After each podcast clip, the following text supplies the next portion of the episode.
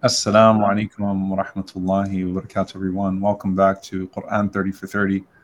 Alhamdulillah, wa salatu wa salamu wa rasulillah wa ala alihi wa sahbihi man wala. Subhanallah, uh, here we are now going into the 27th, and obviously a time where people uh, prepared themselves, and there are many texts that indicate the special nature of this night. We pray that Allah subhanahu wa ta'ala accept from us Laylatul Qadr, whether it is tonight or any other night. And Allah forgive us for any shortcomings. Allahumma ameen. A reminder before we get started, inshallah ta'ala. Uh, please, as you are thinking about your, your sadaqah and various good deeds that you could do, uh, bidnillahi ta'ala, you see the value of the work that we have been putting out at Yaqeen, and you find yourself, inshallah ta'ala, moved to contribute to it, as well as the many other wonderful causes that are out there, inshallah ta'ala. So if you'd like to contribute to Yaqeen, bidnillahi ta'ala, please click the link, inshallah ta'ala. Um, and if we don't hit our fundraising goal, Sheikh Abdullah Dur will be paying you a personal visit. Yeah, was, yeah, he put the fist up too. All right, mashallah. Uh, we're happy to have, alhamdulillah, as always. Was that, what kind of fist was that one, Sheikh Hamza? That was the, this was the threat, but this was the hope. Yeah, okay.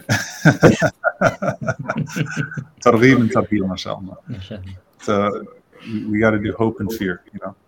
Um, but uh, we're blessed, alhamdulillah. Today we have two first time guests uh, with us, alhamdulillah, Dr. Osama Al-Azami and Dr. Jinan Yusuf. Uh, Dr. Jinan, of course, mashallah, has authored quite a bit at Yaqeen already, uh, especially on the names of Allah subhanahu wa ta'ala. And it's not the only place that she authors on the names of Allah, but it's certainly, uh, we, we, we are uh, blessed to have your work on the names of Allah subhanahu wa ta'ala and some of the other things that you're working on. Uh, Dr. Jinan, how are you?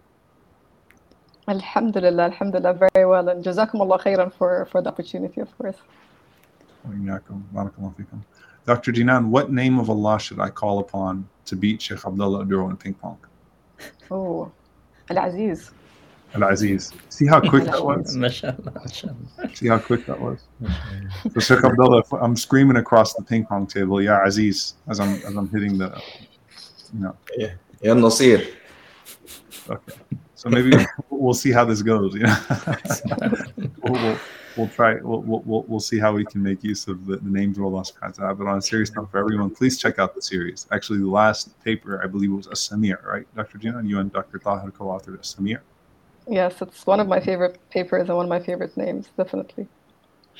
So please check out the names of Allah series, As-Sami' being the last last one. Dr. Osama, how are you? Alhamdulillah Rabbil Alameen. It's uh, just wonderful to see the brothers and sisters. Alhamdulillah.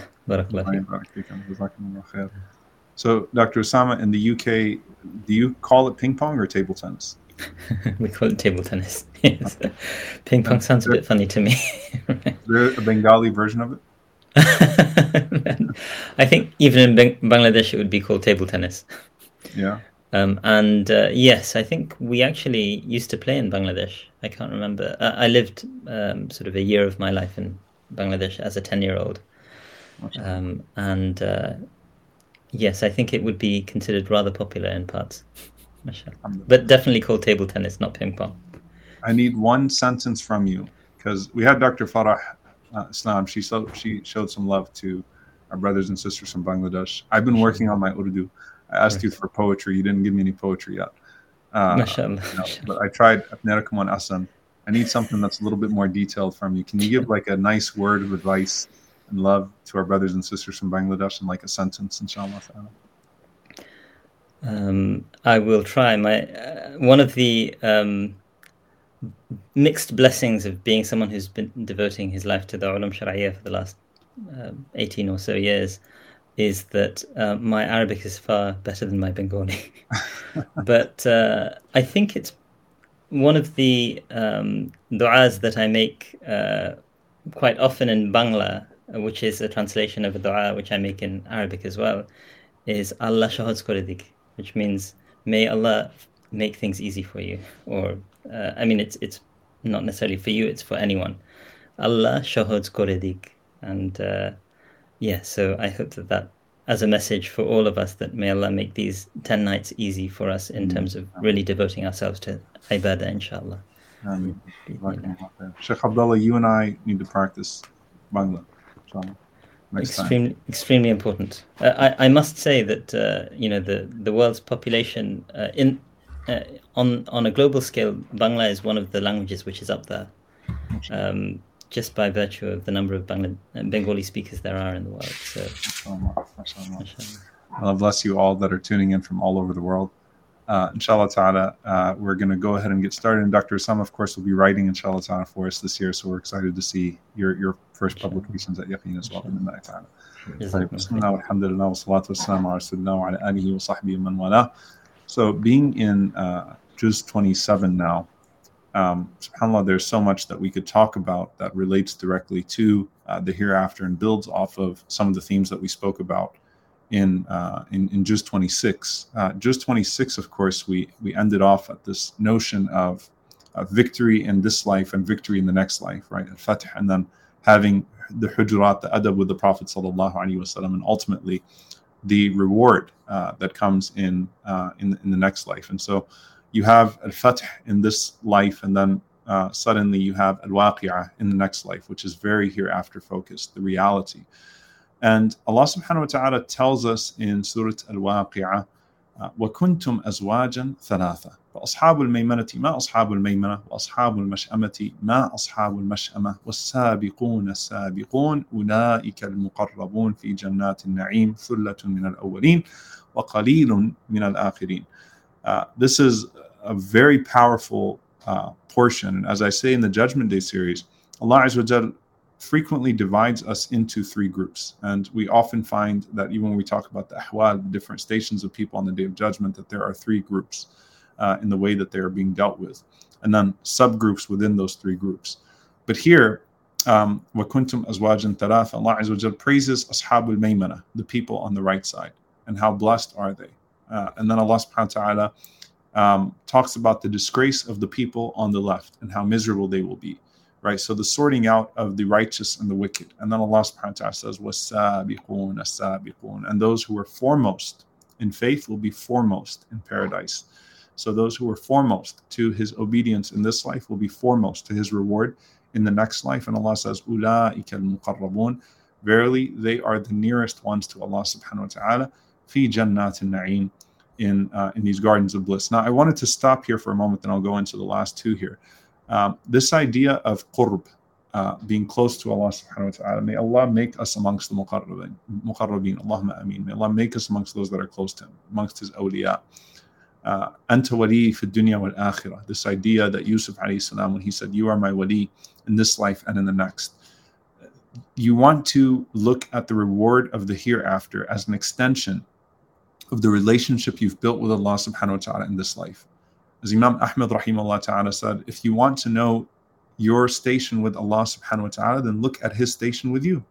If you want to know how much Allah loves you, look at how much you love Allah subhanahu wa ta'ala Look at the way that you have qadr of Allah in your heart, the the the the, the uh, how much um, you know uh, due estimation you give to Allah subhanahu wa ta'ala with your heart and look to what that translates into in terms of actionable deeds that bring you close to him on a consistent basis, a trajectory of closeness to Allah subhanahu wa ta'ala, of qurb. وَمَا تَقَرَّبَ إِلَيَّ عَبْدِي You know, the hadith Qudsi, my servant does not come close to me with anything more beloved to me than the fara'id. And then he continues to come close to me with the nawafil until I love that person. So the trajectory is there, and the trajectory is one of qurb, the trajectory of one uh, is one of closeness. And subhanAllah, there's one of the Salaf who mentioned that uh, he, he asked Allah subhanahu wa ta'ala in a dream, uh, How can I come close to you? And Allah Azza wa said, Utruk nafsak wa ta'al. Uh, leave behind your nafs and come close. And so forsake the nafs, which is the barrier between you and Allah subhanahu wa ta'ala, the ego and the self and the lowliness of the self, and aspire for something higher in closeness to Allah subhanahu wa ta'ala. But Allah has not shut that door for you. Come close to Him. And as-sabiqun, of course, are people who are quick to the call of Allah subhanahu wa ta'ala. You have to measure your hesitation versus your your your uh, your eagerness, right? Uh, there are some that hesitate towards good deeds but are quick to sin. There are some that are quick to loopholes but very slow towards clear obligations.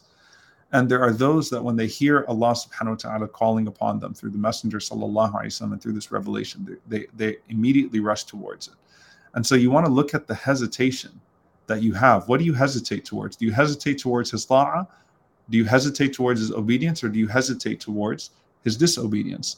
And the believer, of course, seeks to be amongst those that quickly respond to the call of Allah and they respond with all of themselves, with their heart, with their faculties, with everything when the call of Allah subhanahu wa ta'ala is made and they give it their best effort. These are as-sabiqun, as-sabiqun. And so these people will naturally be uh, you know, quick to paradise on the day of judgment, and Allah subhanahu wa ta'ala will advance them forward in every single station of the day of judgment. May Allah subhanahu wa ta'ala make us amongst them. Allahumma ameen.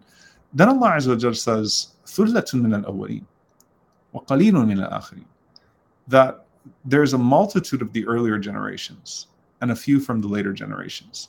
Now, subhanAllah, this is where you find the balance of the message. Uh, so beautiful. And how the Prophet ﷺ talked about the incentive to be from a sabiqun. On one hand, the Messenger وسلم, made it very clear that the best generation of this ummah is the generation of the companions of the Prophet ﷺ. Even if you spent Uhud in gold, you would not be able to equal the rank of the companions. You cannot be of the rank of the companions of the Prophet ﷺ as a collective generation. They are the best of the best. They are the cream of the crop. Not just the best generation of this ummah, the best generation that has ever walked the face of the earth is the generation of the companions of the Prophet sallallahu. And the companions amongst themselves are not equal in rank, right? And Allah Azza wa will tell us in Surah Al-Hadid, subhanAllah, you find it right after in Surah Al-Hadid, لا يستوي منكم من أنفق من قبل الفتح وقاتل أولئك أعظم درجة من الذين أنفقوا من بعد وقاتلوا وكلا وعد الله الحسنى that, uh, that, that those of you that uh, believed um, and this is verse 10 of Surah Al-Hadid also in this juz that those of you who uh, who who believed who spent before the fath are not like those who came after the Fath, right? وَكُلًّا وَعَدَ اللَّهُ الْحُسْنَى But then what does Allah subhanahu wa ta'ala say? All of them are promised their own fine reward, right? So even those that became Muslim much later on, if those of you, if you've been watching the first, when we talk about Suhail ibn Amr, uh, radiallahu ta'ala anhu, a man who was a staunch enemy of the Prophet but strange, strange, in that he resembled the firsts in his ibadah once he became Muslim. I mean, really, like like exceeded, subhanallah, in his in his ibadah. This wasn't a person who um, merely accepted Islam at the end and, and politically aligned with the Prophet sallallahu alaihi wasallam. So you have people, kullan wa'ad Allah husna Khalid ibn Walid radiallahu ta'ala anhu. Later on, right, becomes Muslim much later. But look at what he becomes. Ikramah bin Abi Jahl. Look at what he becomes, ta'ala anhu. So you have people that accepted Islam later on, even in the span of the Prophet. But the Muhajirun were always the Muhajirun. The Ansar were always the Ansar. The people who made the two hijras to Abyssinia and, and, and then Medina were always the people of Ashab al Hijratain. They were the people of the two hijras. The people of Badr were always the people of Badr. No one could equal their rank collectively. So even in the generation of the Prophet, he made these distinctions in terms of those that came earlier. Abu Bakr radiallahu ta'ala anhu was always Abu Bakr, whether he was the, the only person next to the Prophet ﷺ, or there were 100,000 people next to him. Ali radiallahu ta'ala anhu was always Ali radiallahu anhu. The list goes on and on, right? Ali radiallahu anhu being that one person that heard the call of the Prophet ﷺ on Safa and who always stuck with him. So they remain in their rank with the Prophet ﷺ in every way. Now, what does this mean for us? And I'll end with this because it can be a little demoralizing, right? uh, okay, well, then does that mean I don't have a chance? That's where you find the narrations, the narrations of Abu Tha'laba, uh, for example, where the Prophet ﷺ mentions that in ayyam sabr that behind you are days of patience, that to come later after you are days of great patience, days in which holding on to faith is like holding on to a burning hot coal, and for the reward, the reward of those people is like 50 of you. Uh, Subhanallah, and I'm paraphrasing the hadith because of time. Or when the Prophet ﷺ mentions, Alladina amanu bi those who believed in me and they never even saw me. That that's such a beautiful reward uh, for them, right? A special, unique reward for them. And then fi kulli qarnin min ummati sabiqun. Every generation of my ummah has people who are forerunners. May Allah subhanahu wa ta'ala make us amongst them. Allahumma ameen. There's not a generation of this ummah except that Allah has placed sabiqun amongst them, forerunners amongst them, mujaddids, revivers amongst them. Uh, and of course, you know, my favorite in this regard, the Prophet ﷺ says, My ummah is like the rain. I don't know which is the best of it, the first of it, or the last of it. Meaning there will always be these special, there will always be these special raindrops. This is the rizq of Allah subhanahu wa ta'ala upon this world that He will always sprinkle the raindrops of this ummah throughout the entire lifespan of the ummah of Muhammad sallallahu alaihi wasallam. And some of the best Muslims. There's one narration that says, by the way, the best are the first and then the last of this ummah, and then between them there's the iwaj, there's the crookedness. So the, the people that, that are with Isa alayhi salam at the very, very end, right, are of a, such a special rank with the Prophet ﷺ and of course with Allah subhanahu wa ta'ala. So we should not be demoralized by this because we know that we can be sabiqun in any generation that we are in. May Allah subhanahu wa ta'ala make us amongst them. Allahumma ameen. Shaykh Abdullah, inshallah, I'll pass it off to, to you. Fadl Shaykh Abdullah.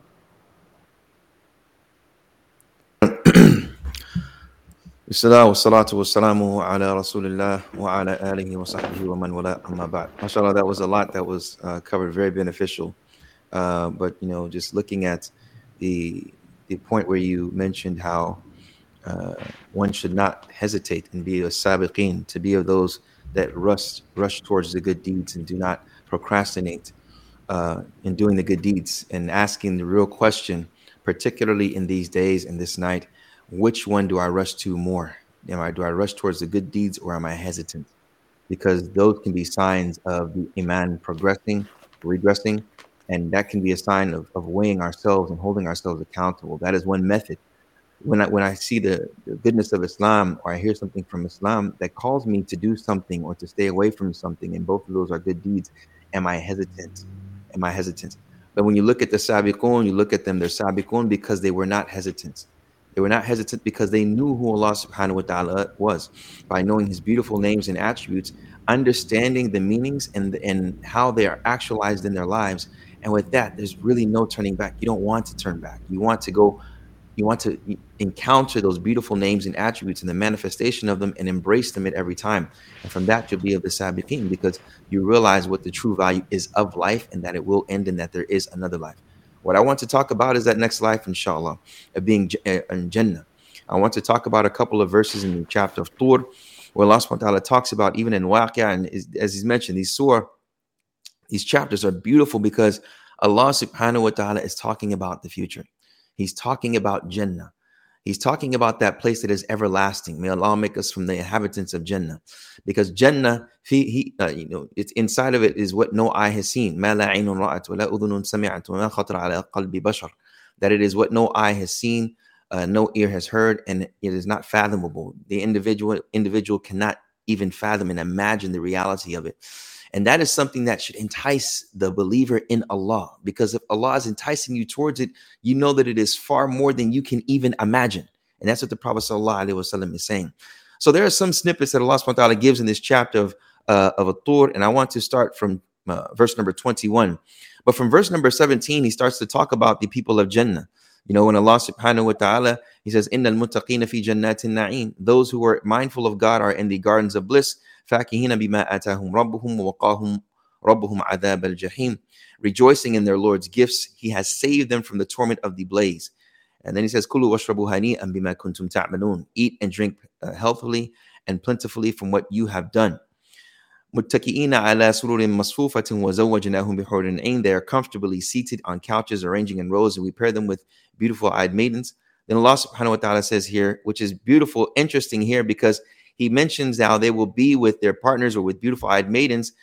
After that, he says, وَالَّذِينَ آمَنُوا وَاتَّبَعَتْهُمْ ذُرِّيَّتُهُم بِإِيمَانٍ أَلْحَقْنَا بِهِمْ ذُرِّيَّتَهُم وَمَا أَلَتْنَاهُم مِّنْ عَمَلِهِم مِّن شَيْءٍ كُلُّ امْرِئٍ بِمَا كَسَبَ رَهِينٌ Three parts I want to split this verse up into, inshallah. The first of them being where Allah subhanahu wa ta'ala expresses his name Ar-Rahman and Ar-Rahim even for the believers. And then also al wasi that he is uh, vast and gives an abundance. He is abundance, and everything that he gives, if he wills, is an abundance with no end. Allah subhanahu wa ta'ala says here, وَالَّذِينَ آمَنُوا وَاتَّبَعَتْهُمْ ذُرِّيَّتُهُمْ بِإِيمَانٍ أَلْحَقْنَا بِهِمْ ذُرِّيَّتَهُمْ Allah says here, and those who believed and whose descendants followed them in faith, we will join them with their descendants, yani with their offspring. This is interesting because of the parents that are in Jannah. May Allah make us of those in Jannah. Their children, inshallah, if when they go to Jannah, inshallah, and they're at a lower level, Allah yulhiquhum bihim. He will allow the children to come up and to be with their parents. And subhanAllah, it's amazing because this should be a reminder for us as parents or those that aspire to be parents Firstly, those that are parents, are we raising them on Iman? Are we teaching them about Allah? And alhamdulillah, we have Dr. Jinan here because she's written a book on the names and attributes of Allah. Wallahi, I always tell myself and others if you want to tell people about your religion, about Islam, start with the names and attributes because it's such a universal playing field, if you will. If that individual that may not be Muslim or has questions about Islam believes in a deity, start with the beautiful names and attributes, particularly with the qawa'id or the rules that deal with understanding those beautiful names. So when we say, for example, Allah subhanahu wa ta'ala is Ar-Rahman, the merciful, then we say Allah subhanahu wa ta'ala is Al-Adl, He is the just. His just is his justice is couched in mercy. we say Allah is a Samir, and we say Allah is Al-Aziz or Al-Azim, He is magnificent and great. His hearing is Azim. It is couched in greatness to where you cannot even imagine in totality the, the, the, the, aptitude or the magnitude of his hearing, even though Allah gives you snippets of that in the Quran. So when we look at the names and attributes, Allah subhanahu wa ta'ala here, from his mercy, from his love, from his honor, from his fadl, from his virtue, here allows the children to be raised with the parents. Be imanin alhaqana bihim. Very interesting how he makes that qaid or that particular aspect that he wants to touch on and remind you with the iman. Those of you that are aspiring to be married, inshallah, may Allah subhanahu wa ta'ala, inshallah, righteous husbands and righteous wives, righteous husbands, to where you will be in Jannah with your wife and your husband, inshallah ta'ala, because of your deeds, or raise someone up because of your deeds. And as we know, the shafa'ah, the intercession, of the individual, inshallah, as even some people mentioned of the friend of the hadith of Prophet Alaihi Wasallam. So when looking uh, at the whole concept of the individual's children being raised up to them, some scholars mention if it's the child or the individual that didn't have children themselves, they will be as a child, even though their age, uh, there's no no difference. They will be raised up to their parents, inshallah ta'ala. So that is a, a, sign of the mercy of Allah subhanahu wa ta'ala and the love of Allah subhanahu wa ta'ala that he does this. The nobility of teaching Iman is something that is held in high regard, that the Iman should be taught to our children and to our family members, to everyone, because each and every one of us is a child, has been a child, and we always will be a child to our parents. The second portion is where Allah subhanahu wa ta'ala says, وَمَا أَلَتْنَاهُم مِّنْ عَمِلِهِم مِّن شَيْءٍ and we will not deprive them of any of their deeds. Them being the parents, the, the ones that are in Jannah. We will not deprive them because one may think that if my child is taking from the reward of what I have done for them, they it will take away from some of my reward. It will take away from some of my reward if they are raised up to my level. Allah subhanahu wa ta'ala says, We will not deprive them of anything of what they used to do. And then he brings a general qaida that we should remember. bima. That every person will have what she or he has earned. Every person for what he has earned is retained. And I love this word rahim because in the hadith of the Prophet ﷺ that we know with the aqiqah, that when someone has a boy or a girl, then they should sacrifice an animal if possible. And the word aqiqah comes from uq, yani and that means to split or to cleave open. If we say someone is walidehi, someone is uh, uh, uh disrespectful uh, uh and not compliant with their parents, they say aq.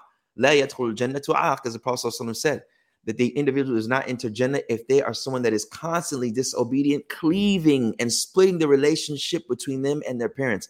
Aqiqah comes from when they split and cleave the, the neck of the of the uh, the animal that they slaughter for the sake of Allah subhanahu wa ta'ala, showing gratitude to the ghulam. The Prophet wasallam, he said in a beautiful hadith, Al-ghulamu murtahanun bi'aqiqatihi. The Prophet said the boy or girl is mortgaged by his aqiqah. But he says murtahan. And the word rahan means that which is borrowed or pawned. So it is as though Allah subhanahu wa ta'ala is giving you a razaq. He is providing for you Al Wahhab, bestowing upon you your child. But your child will come back to him. You have no ultimate control over yourself. What about your children? That is why Iman, ultimate Iman, Allah puts it in them, but you have to play your part as the parent. In other words, as the one that Allah has chosen for that child to be its guardian on this earth, as the one that Allah has chosen to teach them the Iman. And it's beautiful because remembering Jannah, I highly implore all of you to read these verses of Jannah, inshallah, Waqia, and in Tur, because remember, it's something that we totally can't totally un- understand its reality, but that's the whole point for you to desire it. There's a beautiful hadith, and I'll leave with the Prophet sallallahu wasallam. A woman, an elderly woman, comes to the Prophet sallallahu alaihi wasallam, and she she asks him to make du'a for her to enter Jannah, and he tells her, "La yadkhulul jannata ajuz." The Prophet sallallahu alaihi wasallam said, "The elderly doesn't enter Jannah." So when Hassan radiallahu anhu, he says that the woman started to walk off, and she was crying and she was weeping. The Prophet wasallam told her to call, told him to call her back, and then the Prophet sallallahu alaihi wasallam told her, Does she not know the verse? Inna ansha'nahunna insha'a. Allah subhanahu wa ta'ala mentions in the chapter of Waqia that verily we have uh, produced women in paradise of a new creation. That the concept of age is not even a concept there. There will be a new creation, totally different than what we can imagine. And this is why we should not base the reality of the unseen with our limited physical intellect because it is limited. And Allah subhanahu wa ta'ala, when you're with Him, it is unlimited. fiha abada. You'll be have the fawaki, and the fawaki is that which is even the enjoyment, inshallah. May Allah subhanahu wa ta'ala make us of those that are the inhabitants of Jannah and allow those that are in our care to be of those that desire to be with us in Jannah. Allahumma ameen. Jazakumullah khair. Jazakumullah khair, Sheikh Abdullah. We'll move straight to you, Dr. Jinan. تفضلي جزاكم الله خيرا بسم الله الرحمن الرحيم الحمد لله رب العالمين والصلاة والسلام على أشرف الأنبياء والمرسلين أما بعد Firstly جزاكم الله خيرا Sheikh Umar for your insights they were so beautiful and Sheikh Abdullah especially always linking it back to the names of Allah like it is so so so important like it enriches everything you know we we love our relationships you know with our with our loved ones right and if somebody were to ask you about the person that you love you could talk about them for ages because you love them so much and you know them so deeply and so allah subhanahu wa ta'ala when he reveals to us at least 99 names what does that say about Allah subhanahu wa ta'ala inviting us to know him in so many different ways, inviting us to have this relationship with him in so many different ways. So may Allah subhanahu wa ta'ala make us of those who, you know, who, who learn his names and who connect to him uh, by his names.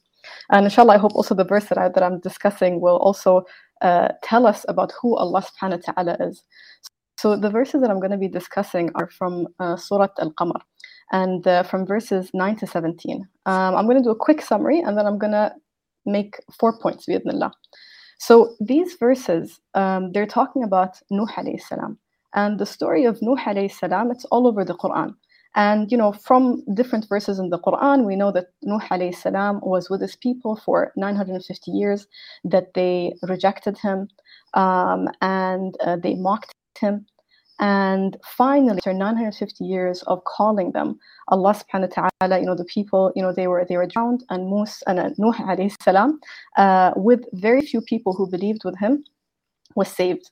Now, Allah subhanahu wa ta'ala in these verses, He you know the, the words that are used i think these are these are it's like consolation for anybody who is suffering for anybody who is broken and that you look to the story of nuh alayhi salam and you can take so much comfort in it and so i wanted to like i mentioned make four points so the verses start with كذبت قبلهم قوم نوح فكذبوا عبدنا وقالوا مجنون وازدجر so the first point that I want to make is about going through a test for the sake of Allah. And these verses that I recited, Allah subhanahu wa ta'ala says, you know, before them, the people of Nuh denied the truth and they rejected our servant, calling him insane, and he was rebuked, uh, Nuh alayhi salam. And so I want us to stop here because sometimes when we say the story of Nuh alayhi salam, it's like, oh, he was rejected for 950 years. But we don't actually stop and think, what does it mean to be rejected? And mocked for 950 years. You know, if we get one rejection, somebody says one thing that's rude to us, you know, maybe you're, you're making da'wah to someone, you know, and they're just like, leave me alone. Or maybe they say something Islamophobic to you and you're just like, oh my God, khalas, I can't, I can't do this anymore, right? Like you really feel, but imagine for 950 years that you are calling people you're calling people to what's good for them this is not something for your benefit nuh alayhi salam is not going to get you know anything he's not, be, he's not going to become a king or become wealthy it's because they're his people he loves his people so can you imagine that you want something good for your own people that you want to do good for them and that they are rejecting you and it's not the type of rejection that it's like look you know nuh alayhi salam we're good, thanks, but no thanks. Like that's not the type, that wasn't a polite rejection, right? This is like Nuh alayhi salam, like waqalu majnoon. Like they were like they were mocking him, they were making fun of him. They're just like this guy is crazy. So Im- imagine the pain. And it's not just his people. You know, sometimes maybe your community um, is you know is rejecting you or rejecting you know your your you have good initiatives and they're re- rejecting that but maybe you go home and you find solace in your home because you have family but we know that with nuh salam his wife his son. You know uh, sheikh abdullah is talking about you know like that we raise our kids with iman right? Imagine the pain of your son and you're just like you know you're trying to help your child and completely rejecting. So just think about the pain. And here allah subhanahu wa ta'ala he's telling us this and he's telling the prophet sallallahu this that like look when you are doing something good for the sake of allah subhanahu wa ta'ala persevere. Allah is with you. Look at nuh but he persevered. He did this for allah and sometimes, you know, we know with Nuh alayhi salam, very few people believed with him, right? And sometimes, you know, we we kind of we correlate outward success, even if we just do it, you know, subconsciously, but with Allah's pleasure, right? And so you might think like, I tried so hard and it didn't work. I'm trying to do something for the sake of Allah and it's not working. Is is Allah not happy with me? Is Allah rejecting me? Now, of course, we have to take ourselves to account if we're doing things correctly or not. But if you're really sincerely doing something for the sake of Allah subhanahu wa ta'ala, but you're not seeing the fruits, don't worry, because what matters is that you are doing the sa'i, that you're doing the striving for the sake of Allah subhanahu wa ta'ala, like Nuh alayhi salam did. And even the Prophet, you know, he tells us, Rubba ash'ath, aghbar, right? A person who's like like their hair is messy, aghbar, they're like dusty, uh, مدفوع بالأبواب, like you know they're not received well. لو أقسم على الله لأبره. If this person makes an oath, they pray to Allah subhanahu wa ta'ala, Allah will respond to them straight away. So, and this person, if you look at them, if you like see them, you're like, oh, this person's not special. They don't have a lot of, you know, Twitter followers. They're not, you know, nobody really cares about them, right? But it's like, no, this person is special to Allah subhanahu wa ta'ala because of what they do for Allah subhanahu wa ta'ala. So don't worry if it seems like your initiatives or what you're doing for the sake of Allah is failing or, you know, um, is not, you're not seeing the fruits of it. If you're doing it for Allah subhanahu wa ta'ala, right? You're in good company. You're in the company of Nuh alayhi salam. You're in the company of the Prophet sallam, that when people rejected them, but they persevered, why? For the sake of Allah. And then to the next point. Allah subhanahu wa ta'ala, this I love this ayah for me, like it just it shakes my heart, right? So and then the ayah after it, فَدَعَى رَبَّهُ أَنِّي مَغْلُوبٌ فَانْتَصِرْ. Now I'm saying that we have to, you know, we should persevere for the sake of Allah subhanahu wa ta'ala. This does deny the fact that we're human. And we get exhausted. We get broken right? We get overcome. And so Nuh alayhi salam, he cried out to his Lord, Anni maghloob, I'm defeated, right? I'm, I'm overcome, I'm broken. Fantasir, so help me. Yeah. And so this doesn't deny that, yes, when you're doing something for the sake of Allah, you might be broken. You might feel that you're overcome. You might feel that, you know, nothing, nothing is happening. But you take that, take that brokenness, broken feeling in your heart, don't let the test make you turn away from Allah. Let that test turn you to Allah subhanahu wa ta'ala because sometimes that's the point. Sometimes maybe you're not seeing fruits because you want to have this inkisar, this brokenness before Allah, this tadarru going to Allah subhanahu wa ta'ala, right? And with everything, you're being vulnerable before Allah. Sometimes, you know, with people, you might with them. You might say, you know, um, I uh, told this person something and I cried in front of them, but like, I wish that I didn't because I can't trust them, right? But with Allah subhanahu wa ta'ala, that's who you want to be broken to. That's when you feel defeated, when you feel overcome, right? You go to Allah because that's where you're going to your solace. That's where you're going to find your consolation. And sometimes that's the point that you go and you turn to Allah in all of your brokenness and the tests that you're going through. And sometimes, even if nothing outwardly changes, the fact that you are there going to Allah subhanahu wa ta'ala, Allah who is Al-Fattah, who opens what is closed, Allah subhanahu wa ta'ala who is Al-Wadud, who is the most affectionate, Allah subhanahu wa ta'ala who is Al-Sami' He hears you, He's Al-Qareeb, He's so, He's close to you. أني مغلوب فانتصر. Right? So sometimes that is the point, that you're just vulnerable before Allah subhanahu wa ta'ala. And then what happens after? What happens after, subhanAllah? Then Allah says, ففتحنا أبواب السماء بماء منهمر وفجرنا الأرض عيونا فالتقى الماء على أمر قد قدر وحملناه على ذات ألوان ودسر تجري بأعيننا جزاء لمن كان كفر So straight after what happens? Allah subhanahu wa ta'ala he opens up the gates of the heavens, the doors of the sky with gushing, with gushing water. Um, and the earth burst with springs and Allah carried him on a craft of plank and nails and sailing before the ayunina, eyes of our eyes, Allah subhanahu wa ta'ala, a repayment for the one who had been denied. Sometimes, you know, we don't know which doors our du'as have opened. We don't know. You are making dua to Allah subhanahu wa ta'ala and you have no idea right which door allah is opening for you through your dua and what you know water is gushing through you don't know how your dua allah al-mujib that he responds how he's carrying you through your dua and so Allah subhanahu wa ta'ala says, فَفَتَحْنَا أَوَابْ Like straight away, the doors of the heavens are opened. And so Allah might open for you the door in Jannah or a door in this life or both. We know with Asya alayha salam when she says, um, رَبِّ إِبْنِ لِي عِنْدَكَ بَيْتًا فِي الْجَنَّةِ Right? Like she was killed by Fir'aun. Like this is not like a quote unquote happy ending, you know, in this life, right? But what she saw her place in Jannah. Allah opened for her that door. So don't ever stop making dua. Allah, you don't know. فَفَتَحْنَا أَبْوَابَ السَّمَاءِ بِمَاءٍ مُنْهَمِرٍ You have no idea what door Allah is opening for you through your dua. And then finally, and this will be my, my last point, that Allah subhanahu wa ta'ala says ولقد تركناها آية فهل من مدكر فكيف كان عذابي ونذر ولقد يسرنا القرآن للذكر فهل من مدكر So in the final verses, Allah subhanahu wa ta'ala says, we left it as a, as a sign. So is there anyone to remind himself? And so how were my punishment and my warnings? And over here, it's like all of this is a sign. When Allah is telling you something, it's not for no reason. It's not the abatha. It's not purposeless. And Allah also is not trying to scare you, you know, for the sake of trying to scare you. Allah is ar-Rahman ar-Rahim. We recite the Quran, Bismillah ar-Rahman ar-Rahim. It's all rahmah. When Allah is telling you this, it's like you have to take heed. Allah doesn't want you to go to, to go to, to, to go to hell. So take heed, learn from this. But then what does that teach us? That look at this was the punishment, but it also tells us don't be the person who's on the receiving end of that dua.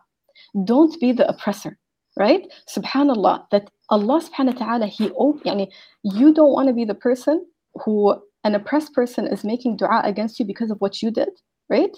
And Allah responds to them and there's no barrier between them. We always talk about like, yes, I'm make dua, but then it's like, but wait a second, am I also oppressing someone? Is someone making dua against me?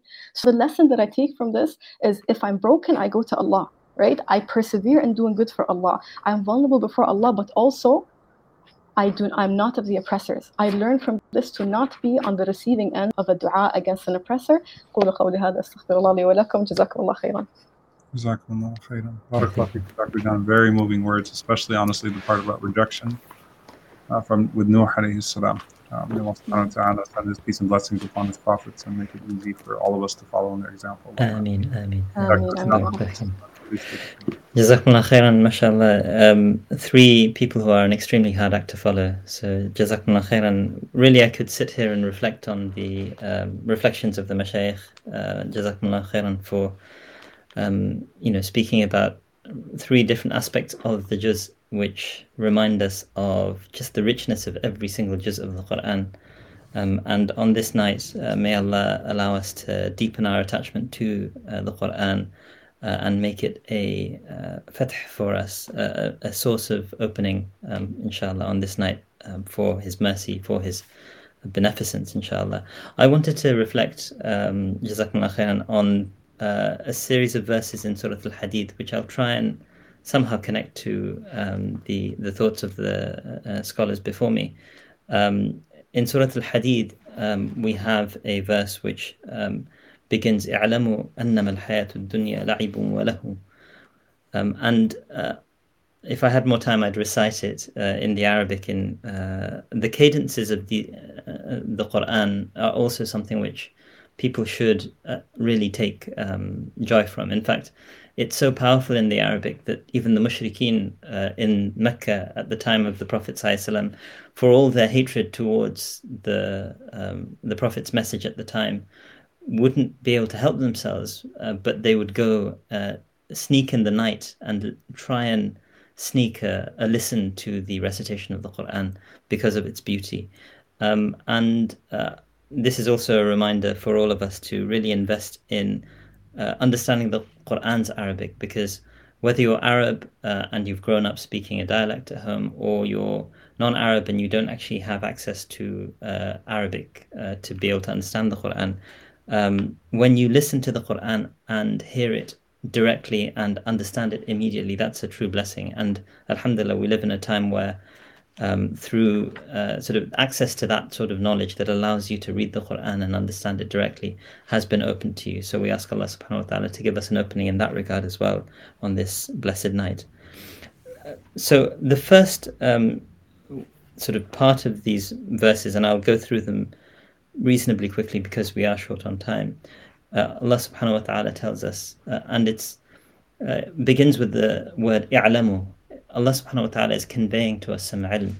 اعلموا أنما الحياة الدنيا حياة الدنيا لعب ولهو وزينة وتفاخر بينكم وتكاثر في الأموال والأولاد كمثل غيث أعجب الكفار نباته ثم يهيج فتراه مصفرا ثم يكون حطاما Know that the life of this world is nothing but play and entertainment and beauty, meaning uh, sort of thing you're trying to acquire things of beauty in this world.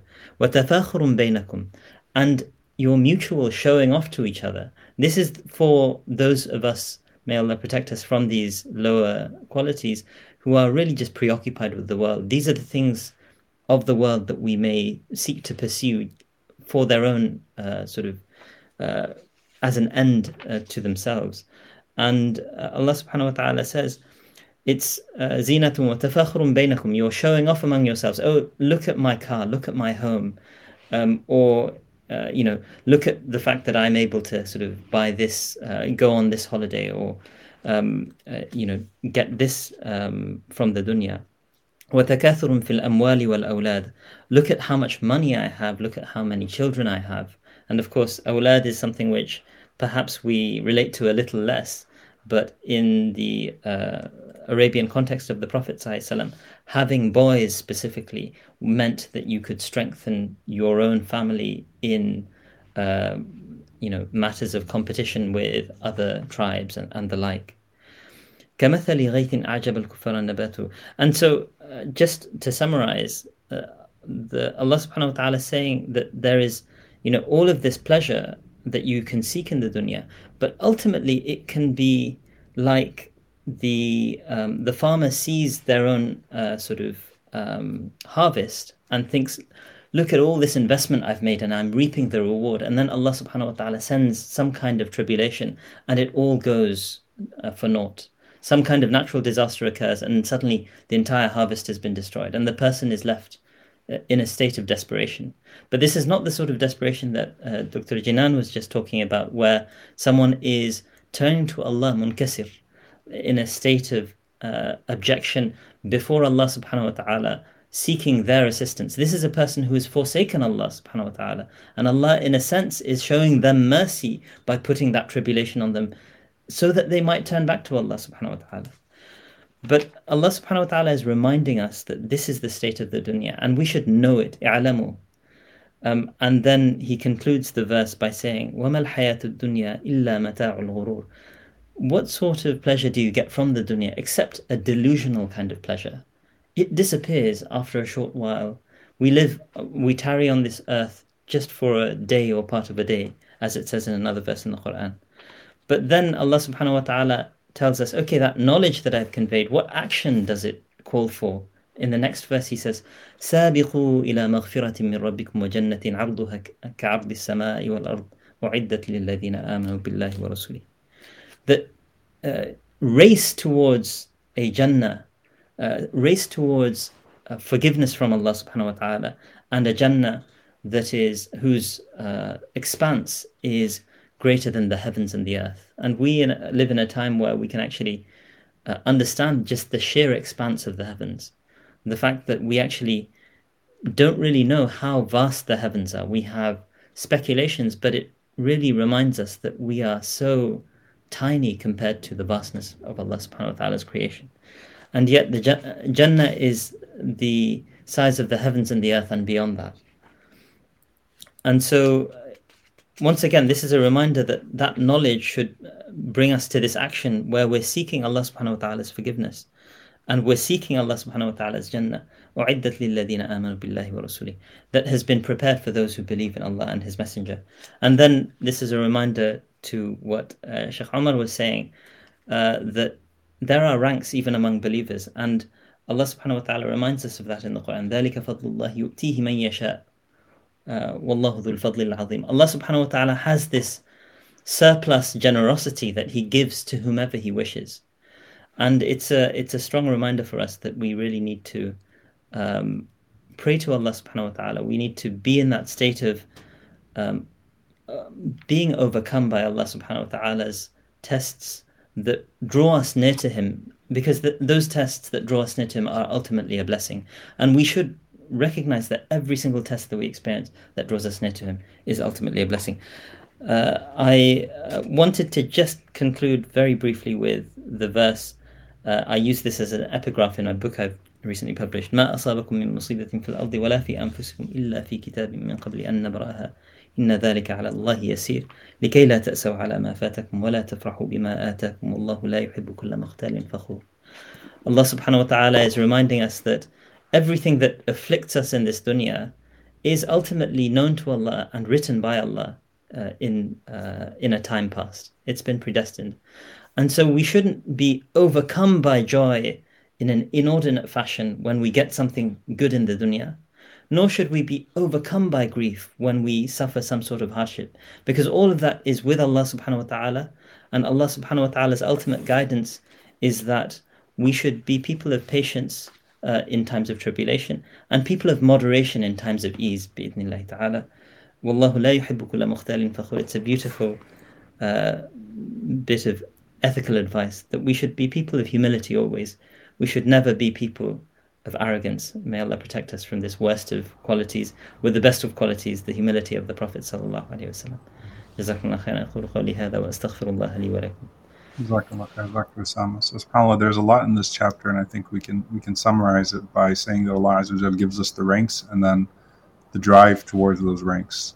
Uh, and so those that sacrifice al-la'ib wal-lahu wa zina وتفاخر بينكم وتكاثر في الأموال والأولاد they they are people that could have just merely spent their lives in play and amusement and in uh, you know materialism and competition and quantity but instead they chose to compete for Allah's Jannah with all that they had and we, we ask Allah subhanahu wa ta'ala he said sabiqu sabiqu right so a direct invitation to become from the sabiqun from the forerunners so we ask Allah to make us from the forerunners to forgive us for our shortcomings. And we pray that Allah subhanahu wa ta'ala to exert ourselves in this blessed night and all of the 10 nights. It was a, joy, uh, Dr. Jinan and Dr. Osama, to have you both with us. And Sheikh Abdullah, as always, may Allah bless you for your insights. Jazakumullahu khairan. Assalamu alaikum wa rahmatullahi wa barakatuh.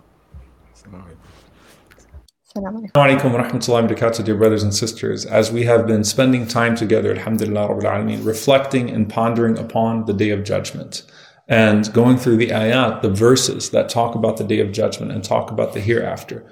I hope that you can all see that you are a part of an institution that nurtures belief in Allah and belief in everything that is going to grant us success in the hereafter, inshallah ta'ala.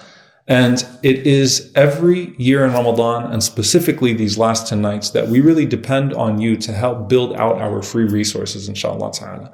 And so I want you to think about how much this work has meant to you personally in elevating your faith and how much more it could mean to someone else and contribute whatever you can, inshallah ta'ala, over these last 10 nights so that we can continue to grow this work, inshallah ta'ala, and collectively grow our faith and collectively, bi'idnillahi ta'ala, succeed in the hereafter. Remember, your actions echo for eternity.